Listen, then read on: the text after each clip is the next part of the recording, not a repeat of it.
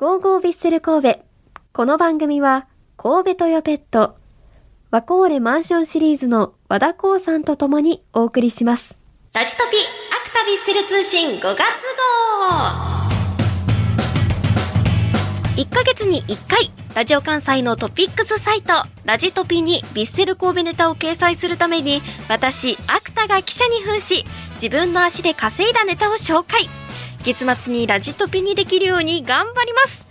さあ、今日私が紹介するネタはこちら。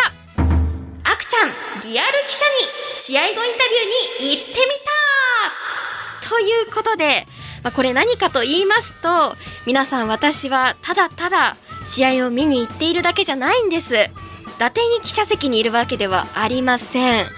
えーこのラジオでも紹介している選手の試合後のインタビューですね。皆さんどのように取材しているかご存知でしょうか？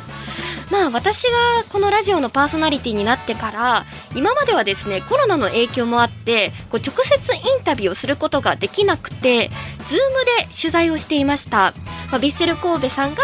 えあのーズームの部屋を開いてくれて、まあ、取材陣がズームでね皆さん入って監督と選手大体1名ぐらいにですねインタビューできていました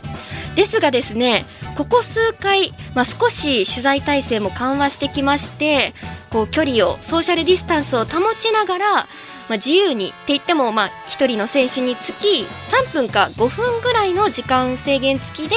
インタビューができるんです。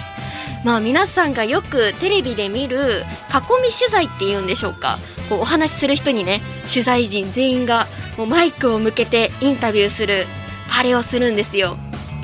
で私まあズーム取材しか経験したことないのでこうどこでどんな風にその囲み取材をするのかわからなくてこう試合後ねあたふた取材陣の方々の後を追いかけて、まあ、しっかりこう見よう見まねでこうその囲み取材の中に混じって選手にマイクを向けてきました、まあ、マイクといっても皆さんこうボイスレコーダーだったりスマホの録音機能を使うんですが私もね自分のスマホをこう持ってすごい取材陣多いのでこう選手に体を向けてこう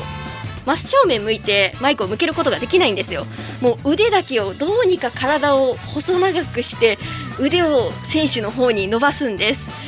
もう本当にすごいきつい体勢なんですけど、ね、そのちょうどその時がバスの近くでですねバスのエンジン音がうるさくて選手の生の声も聞こえなかったですし質問内容も聞こえなかったんですが、まあ、一生懸命腕を伸ばして取材してきました。がですねその取材のね内容をあの渡したんですけどちょっとラジオの台本にも記事にもしてもらってないんですよね。どこに行っちゃったんでしょうか。次はね使ってもらいたいなと思います、まあ、今後はこのラジオを聴いている皆さんがそれ知りたかったそれ聞きたかってんと思うようなね質問も私からできるようにちょっと頑張っていこうかなと思います。お楽しみに。ということでリスナーの皆さんもスタジアムでできた、えー起きた出来事ですとかスタジアムで出会ったサポーターさんの思い出などぜひこの番組にお送りください。メールはヴィッセルアットマーク JOCR.jp ファックスは078-361-0005です。